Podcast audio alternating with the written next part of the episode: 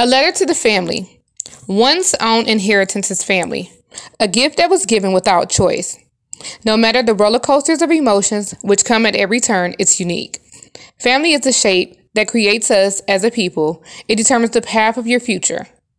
If the foundation is broken, one may linger with hope without hope for a bright future. When there is love, support, and wisdom at the beginning of one's life, the possibilities are endless. It's as if you're on a locomotive powered ambition with a drive of success without a thought of failure, not worried about shuffles or quick turns, yelps of insults, loss of friends, or time.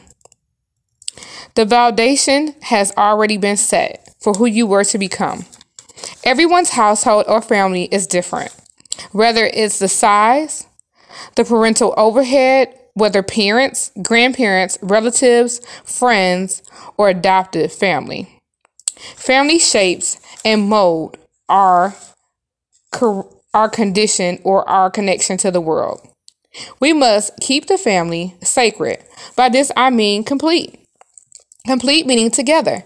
If you are that person who holds who holds the family at will or contempt for a member of your family, I beg of you to learn from it and to understand you can seek help if you like to. We can't make others change. But we can change ourselves.